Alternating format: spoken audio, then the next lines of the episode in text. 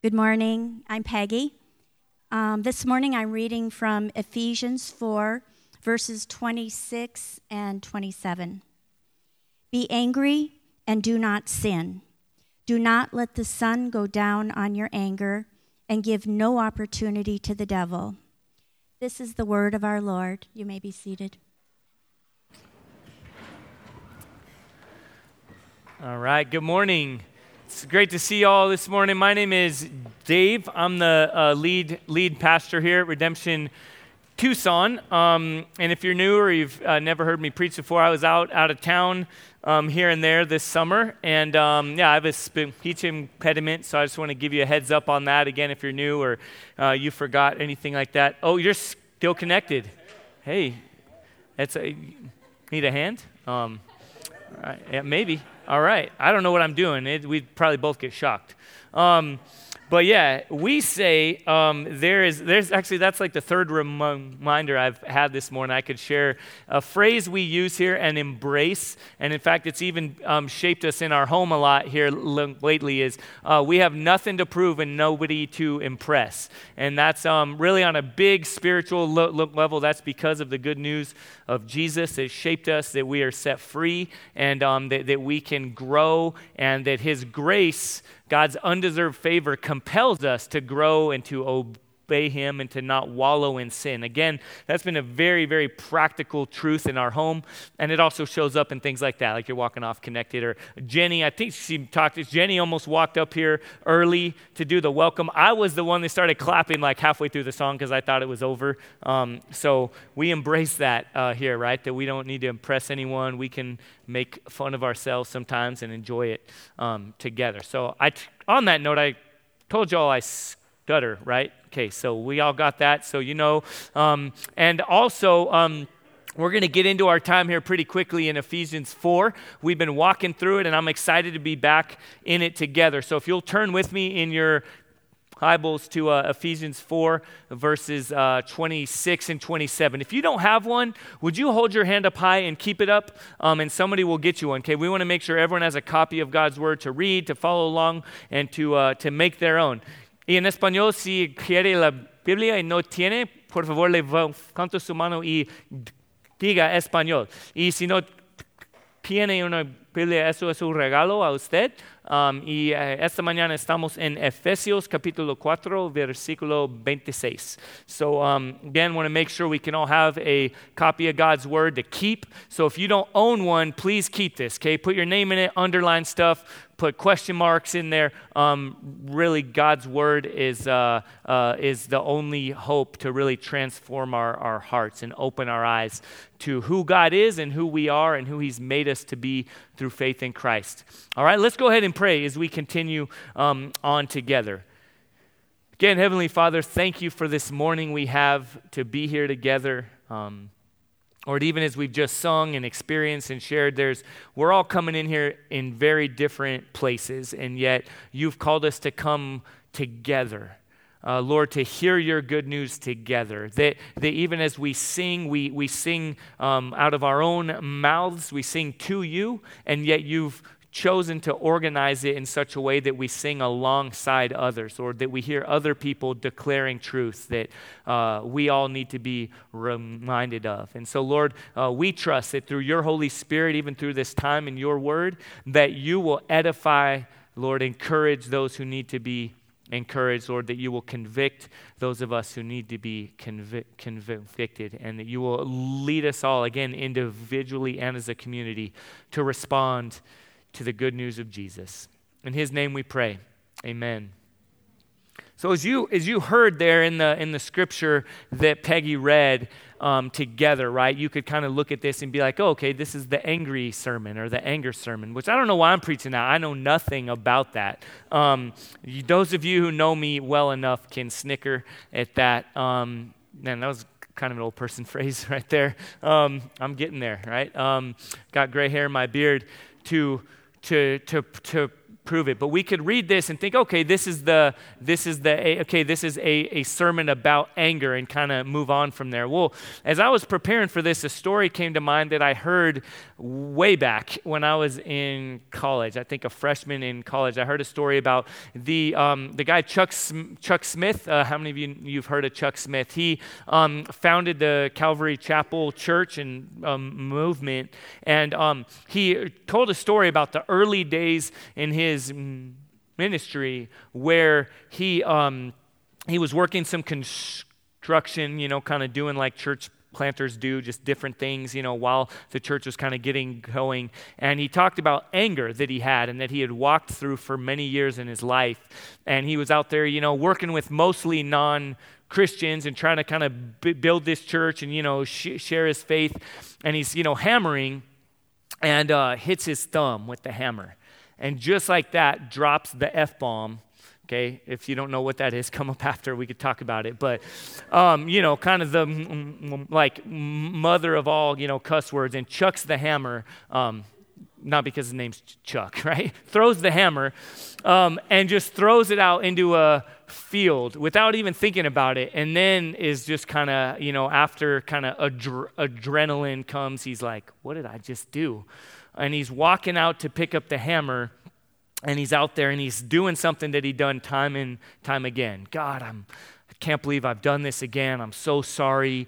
I'm going to make you, you know, I'm going to make you proud. I'm going to I'm going to kick this old habit, right? This thing I've done, it angers something I've been walking through for so long. Well, I'm going to I'm going to take care of it. God, I won't do it again. Perhaps in our time of confession, that's a, a, common theme perhaps some of us maybe walk through like, man, I, here I am again. I said I wouldn't do it, but here I am again. I'm not going to do it anymore.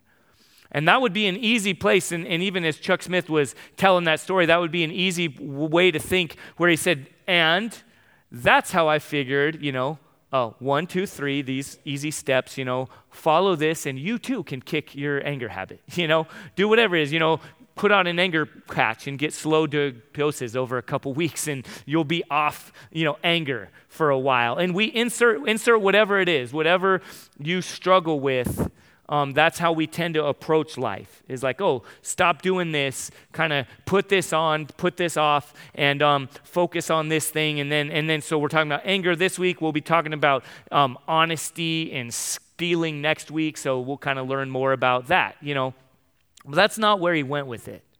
And that's not where we're going to go this morning. Because what we tend to do is we tend to, to, to take our eyes off of the reality of who God is and what He says about our whole lives and our whole hearts. And we just tend to focus in on these things that we think we can do to give ourselves a better life, to make God more happy with us, things like that. And what, what Chuck did in that moment, Chuck Smith, is he said, he said, God, you know my heart. You know what I need. I surrender to you. So as we approach this sermon this morning or this this this text together in Ephesians chapter 4 verses 26 and 27, we can't just focus in there, right? We can't just kind of zoom in too quickly. We need to remember where we are in this whole this whole book. This whole time in Ephesians, Paul has been talking to a group of people about what it means to belong to Jesus to be his people on an individual level, on a communal level. This is what life looks like to put your faith in Jesus. And if you recall right, um, Ephesians chapter 1 through 3 really hits on some heart level theology, some theological truth. And then beginning in chapter 4, in the, in the first part of it, it now gets into the, the application of that care, the implications of very practically, this is now how you live out those things that are true. Okay, so just to help us recall, if you remember back in chapter 2, and if you have your Bible, you can turn with me back there, where Paul says this, he kind of drops this theological bomb. He says, You were dead in the trespasses and sins in which you once walked following the course of this world. Okay, and this world means basically the systems and, and structures of which we're all a part if we haven't put our faith in Jesus. Okay, he's saying you you are dead and you continue to walk as a dead person would walk. Okay, you do dead people things. All right, you you you're gonna be angry. You're gonna drop f bombs. You're gonna throw hammers. You're gonna do this stuff because that's what dead people do. That's a that's a fruit. That's a result of a dead heart. Which, though God created us to know Him intimately and personally, when sin entered into the world, we all individually and corporately, as a human race, said, "No, thanks, God. I don't want it your way. I want to go my way." Okay, and that's in in a nutshell. That's sin. Okay, that's not God. That's, that's not your way, that's my way. That's all, take it from here in all its different forms that that shows up. And that's what this is saying here is that we are all dead naturally apart from Christ. And then down in verse 5, this incredible good news, he says, even when we were dead. So, uh, back up there, verse 4, some of the best words in all of Scripture when we ever see are but God. All right, but God, when, wherever that shows up, it's usually good news. And if it's not instant good news right there, it means good news is coming, okay? So kind of perk up because you're about to hear some good news. So in this case, so we're dead. It goes on, we're children of wrath, just like everyone else, but God. Being rich in mercy because of his great love with which he loved us. And then, even when we were dead in our trespasses, made us alive together with Christ. And then goes on, we now pick up in, in, in, verse 8, right? So we're dead apart from him, and God intervenes. God does something we could never do on our own. Okay, so you can see now, right? Where if you just focus in on anger, first you're going to miss the big point. You're going to be left frustrated and struggling because we focus in on the wrong thing. If you're still dead, right, you're going to still do dead people things. You're just going to be more and more frustrated trying to be alive out of your own strength, out of your own effort. And so, whether you've put your faith in Jesus before, you are a follower of Christ, you're a Christian, you're, you're, you're born again. That's where this kind of language comes from, as we've just seen. You've gone from death to life. You've, you've, you've seen, God, though I have turned away from you, though I have wandered, you have, um, by your grace, your undeserved favor, you've, you've, you've, you've, you've poured out your wrath that I deserve, which, again, Ephesians 2 4 really hammers on. And, and Lord, I put my trust in you. Thank you that through Jesus, your only son, I can now be called a son. Because of his death on the cross and his victorious resurrection from the dead, I now go from being an enemy to a child.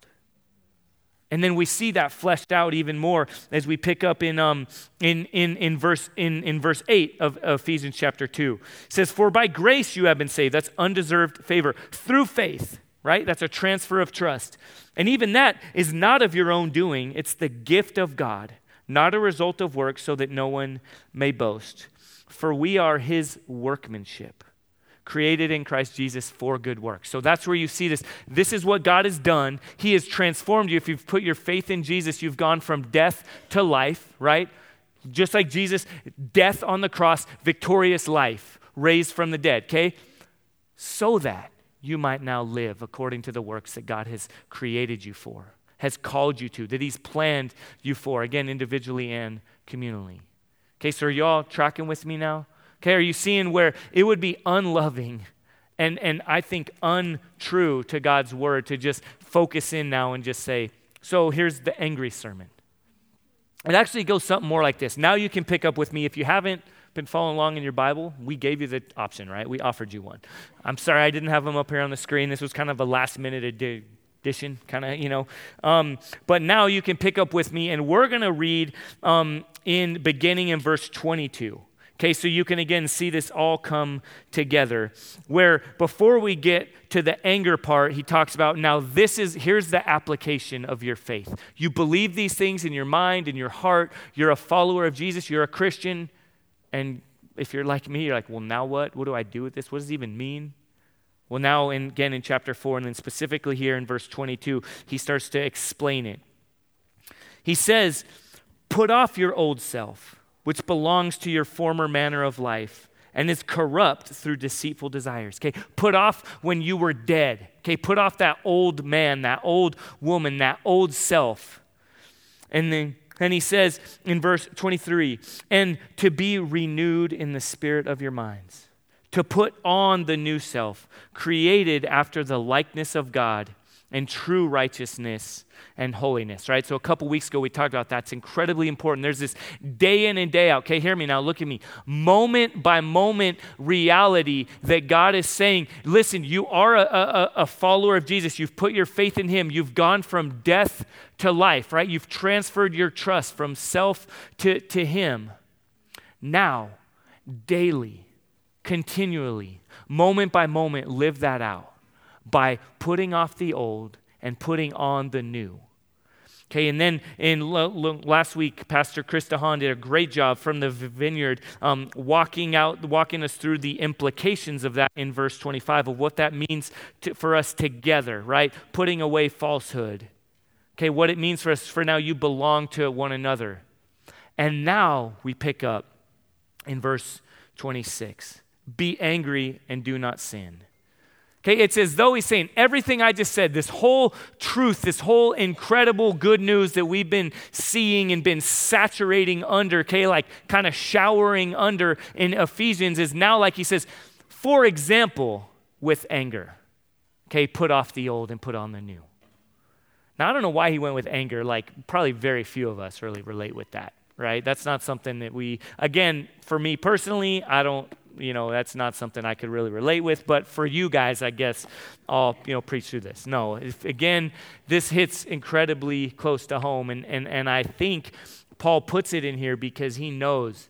He knows the human heart. He knows his own tendency. And he knows this is something continually, when you go about your life as a follower of Jesus, you're going to come up against anger. And so, what does it look like to put off the old and put on the new, specifically regarding anger? So he says, Be angry and do not sin. Well, how do you know? Like, what comes to mind for you personally? Of want to ask all of us here to start, okay, thinking again, kind of ground level here, okay? Kind of let the r- rubber meet the road, so to speak, and kind of turn off the, you know, theology, kind of higher, higher thinking here and get down into real everyday life. What kind of things make you angry? How do you know if, if you're being angry but not in sin? What does that look like? Um, John Calvin wrote a c- commentary about this um, through this. He wrote a commentary about a whole bu- bunch of things. And he, um, and he said, uh, specifically regarding this idea of being angry and not sinning. He gave kind of a three part grid, okay, that I want to, I think is really helpful for us to kind of walk through to consider is my anger righteous or is it, is it un, unholy? Is it sinful? Okay, and he, he says this, and I actually have it up here. He says, um, consider, evaluate. Even the word used there could be interrogate. All right, really like think really practically here. What, where, where does this like look inward here and lay bare before God and ask, is my anger appropriately caused? Is it appropriately measured? And is it appropriately directed? Okay, so I want to kind of walk through those a bit here because, again, I think this is so practical for us. Is it appropriately caused? All right, just think over your last week. Perhaps think over like the last hour and a half on your way in here, whatever it is. What kinds of things incite anger in you?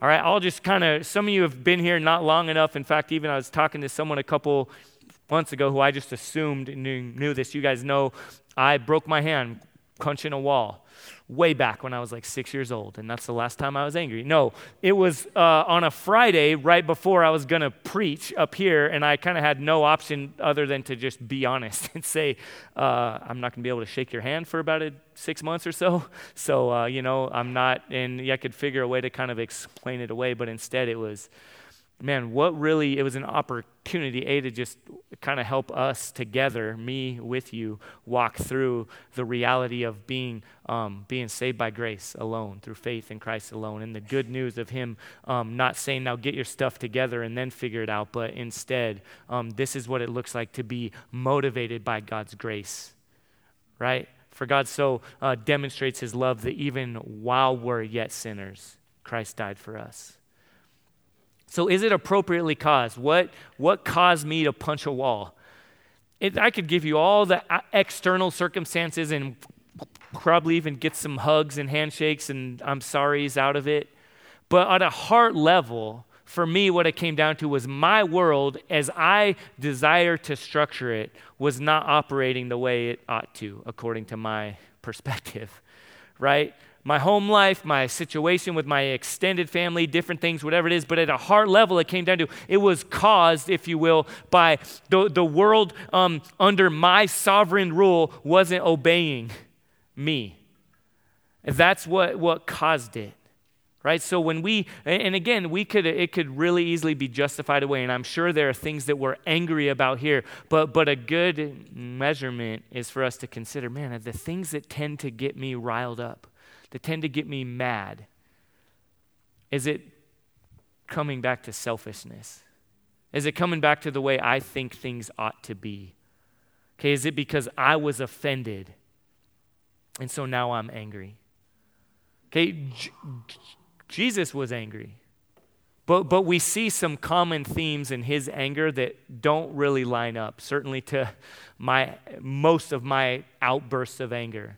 In fact, let's, um, I want to read some together. It's a fairly long quote, but it's really helpful. Um, I've quoted Paul Miller before, and we're going to actually, you're going to be hearing a lot more about him in uh, next year and in kind of times to come because he's, he's um, written a lot of really helpful things specifically about the person and work and life of Jesus. And so here's what he says regarding anger.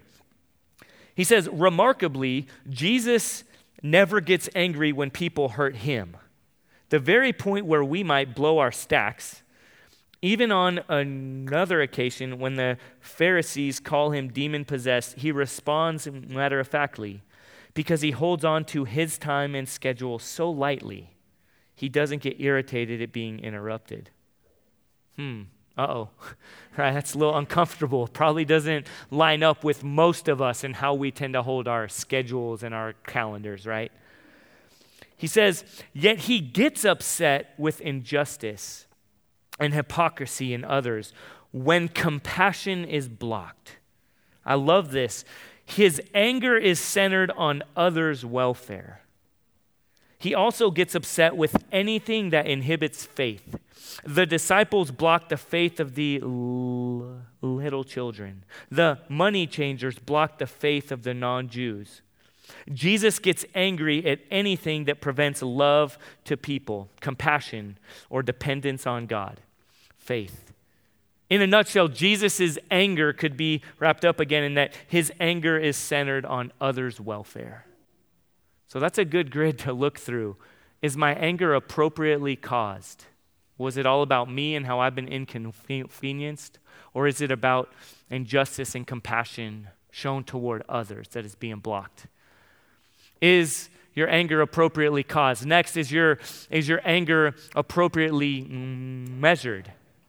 Right? Okay, well, what do I mean by that? I was hanging out with um, a guy, a friend here on Thursday, Chris Heine, and we were talking about kids. We have young kids, and we were um, talking about the things that kids can, can tend to get upset about and I'm not going to name any names, but one of us was sharing about our kids um, and the things they get r- r- riled up about, and what in, in kind of good, godly parenting, what does it look like to kind of navigate those moments? And he was talking about some of the times that, that, that one young kid could get riled up because it's time to stop swimming, right? It's time to get, get out of the pool, or it's time to stop jumping on the trampoline and, and something he shared that was so helpful for me, he said it's good to acknowledge that grief, right? That anger, if you will.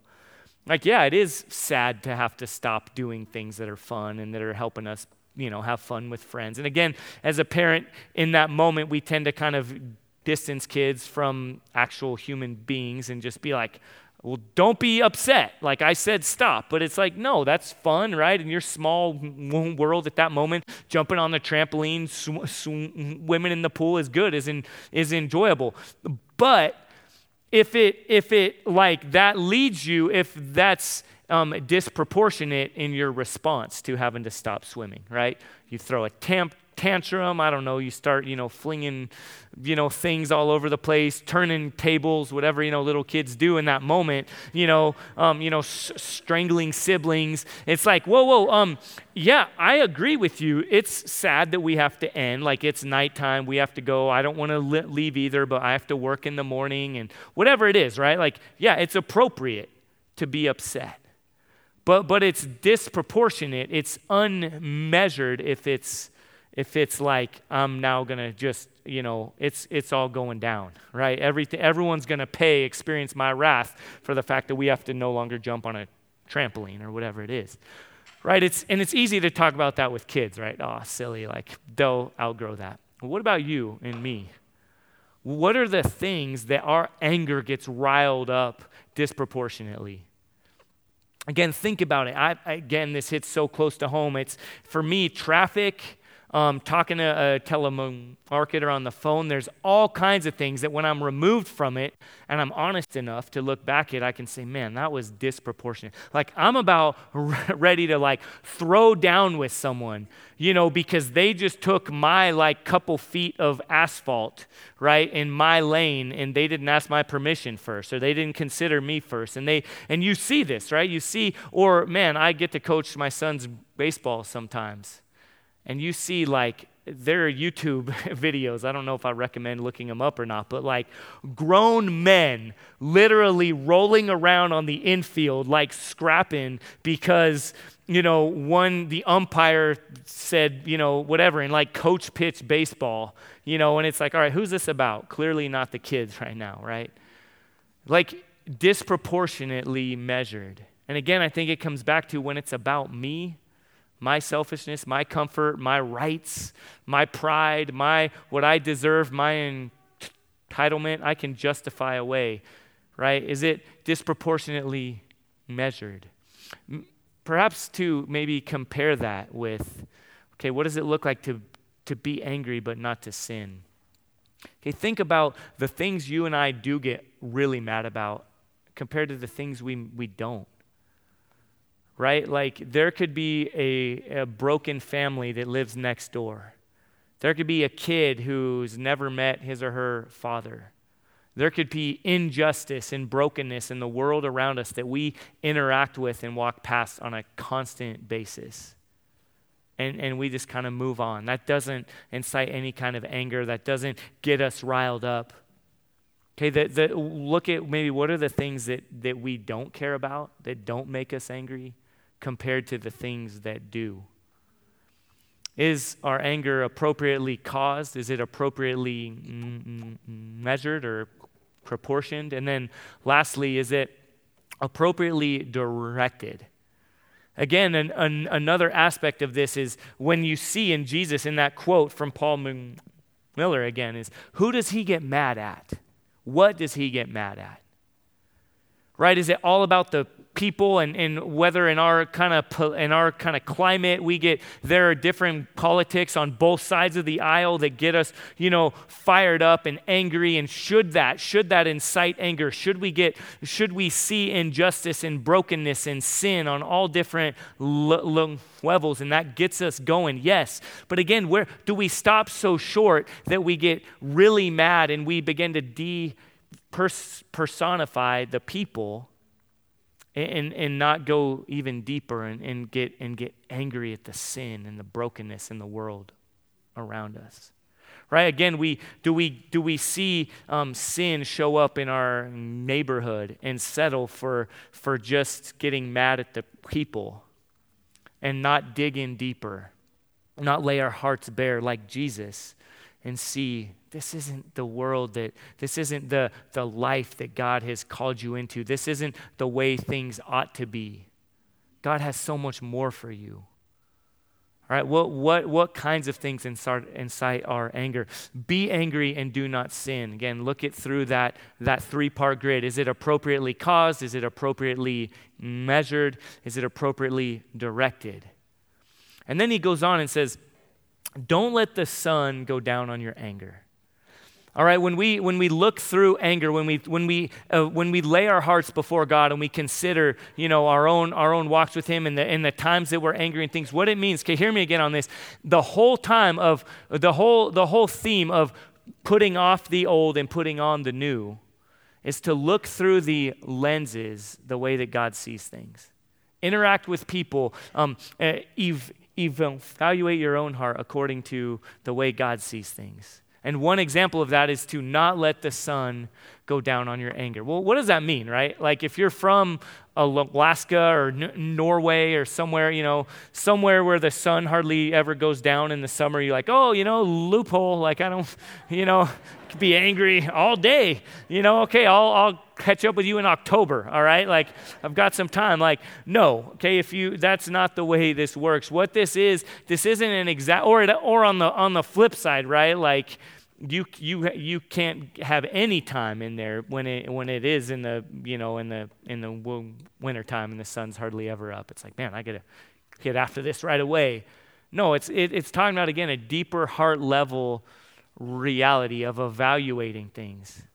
Okay, Jesus had a lot to say about anger, about unreconciled, festering anger that uh, let's actually read what he said in the Sermon on the Mount in Matthew 5 23 and 24. So before I, I, read that, let me just give a little bit of backdrop there. The Sermon on the Mount, in a nutshell, is three chapters where Jesus is, is, is preaching. And what he's preaching is this is the good life all right? The kingdom. The kingdom of god right? When he shows up on the scene jesus says um, behold the kingdom of heaven is at hand. That means the way things ought to be has come crashing into the world now the way things are and are not supposed to be. And jesus is saying this is the good life right? This is the way life ought to be. And so he preaches this this sermon that fills three chapters and he often says you've heard it like this but i say this You've heard this is the way to do things, but this is really the way the good life is found. And it's often an upside down, it's counterintuitive to the way we would understand things.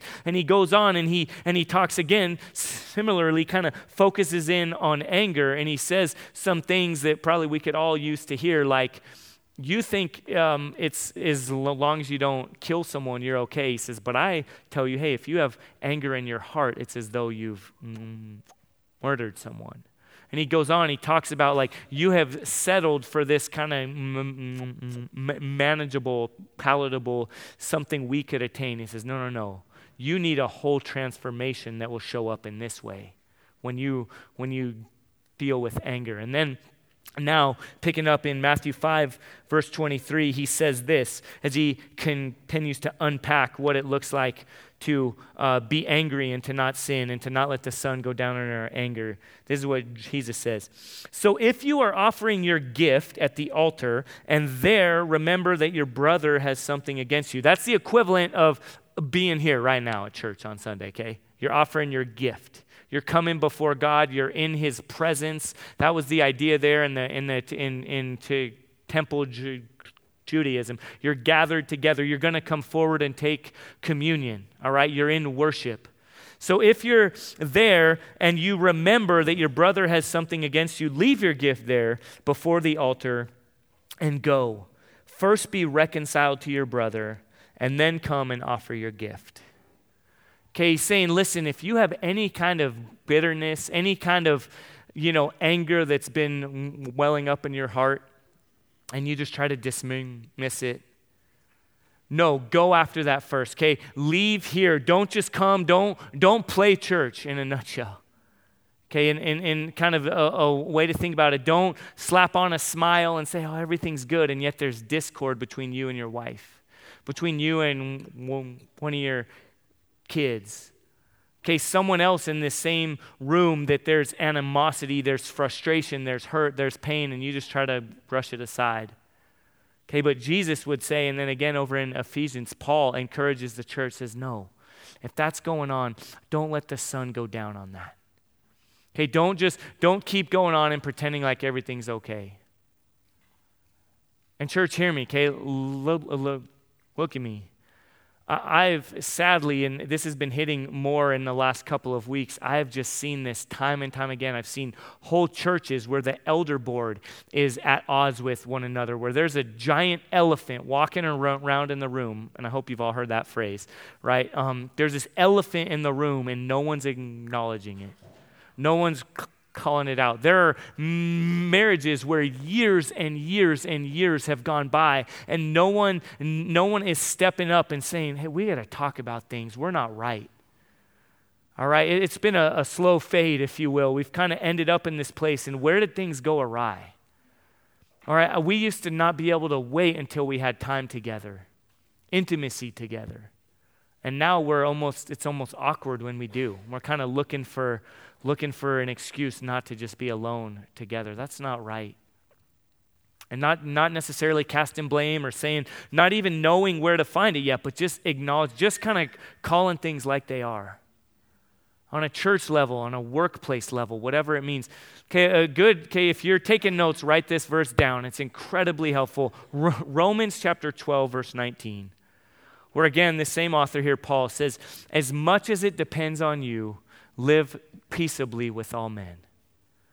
Right? As much as it comes down to you, to your responsibility, be at peace with all people. Again, like, what does it mean for you? As much as the ball is in your court, handle it the way God has called you to handle it.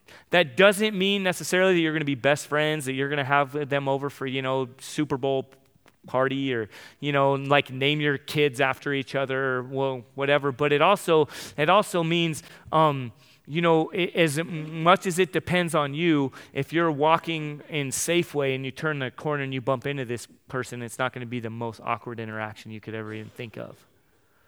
All right, it means, and, and, and again, I've heard even in the last weeks, well, it's not my responsibility. Someone else should speak up. Well, someone else who has more influence, more authority, someone else who's more the culprit than I am, really, they should do it. I'm just going to wait. If they, if they offer out and, you know, olive branch, hey, I'll take it.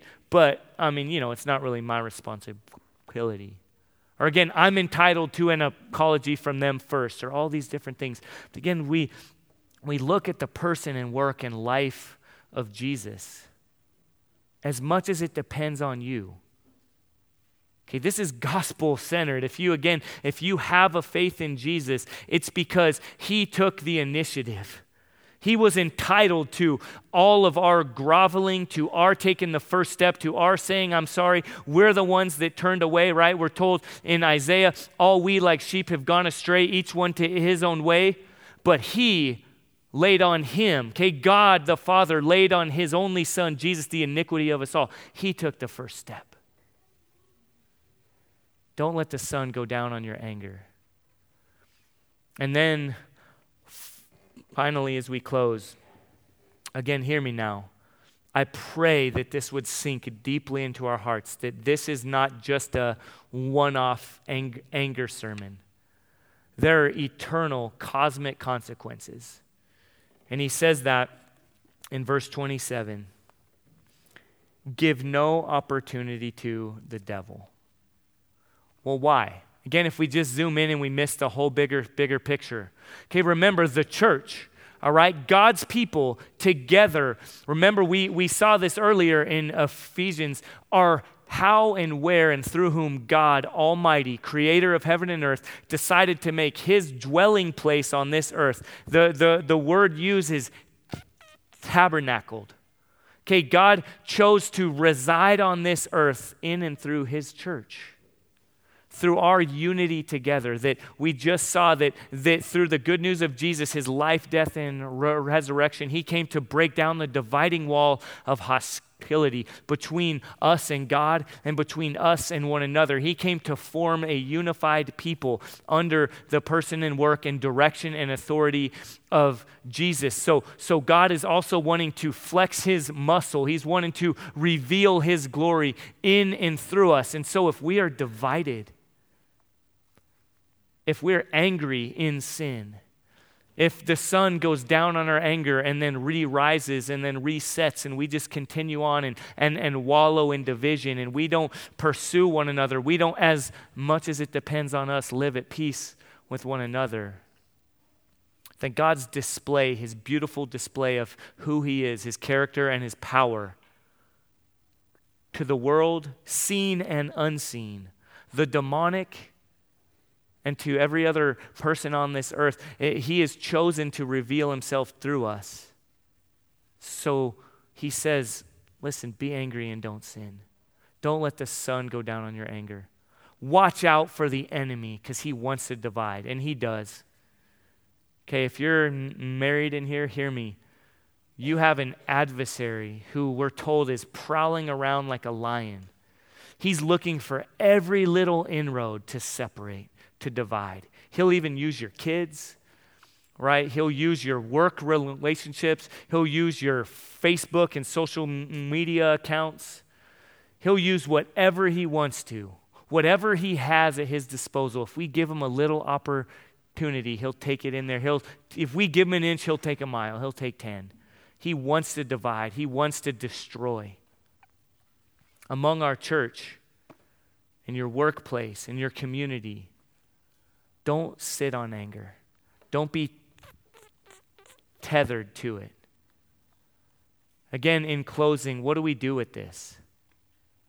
Evaluate. No, even maybe more significantly, let's, as we go before God, let's even pray and consider what does it look like to interrogate the anger that you and I walk with? What does it look like to put that off and to put on the new person created in Christ Jesus for the good works that he prepared beforehand? What does it look like for us to interrogate what makes us angry? Is it appropriately caused? Is it appropriately proportioned? Is it appropriately directed? And let's, uh, let's give no opportunity to the devil in our lives individually, in our lives communally, to seek and destroy that which God has called for his glory and our joy and others' good. All right, let's pray together. Father, again, thank you for um, this time we've had together. Lord, we pray that your good news would shape us. Lord, we pray that again, as we asked even at the beginning here, that you would work among us, that whatever needs to be uh, encouraging would be encouraging, Lord, that through your Spirit, whatever needs to convict would convict. Lord, we pray that you would protect us. I pray that even now, if you're m- m- married or with a family member or someone close, just even reach over and grab their hand. Lord, I pray that you would, um, you would bring together that which the enemy seeks to divide and separate.